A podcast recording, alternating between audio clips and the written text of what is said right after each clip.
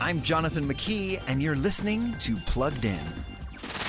A young woman plays a game that turns out to be much more than just a game, and now she's attracted the wrong sort of attention, and it could cost her life in the new Amazon Prime show, The Peripheral.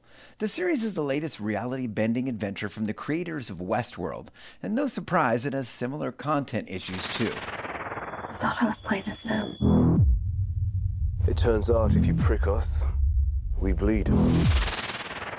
Violence and blood levels are severe, and when the story pulls you in, the grotesque carnage will push you away. And even if you could dodge the blood, you would still have to navigate language which doesn't pull any punches. The peripheral's problems are anything but on the periphery, and that, of course, might cut this show out of a lot of people's futures. Before streaming the latest shows, visit pluggedin.com slash radio. I'm Jonathan McKee for Focus on the Family's Plugged In.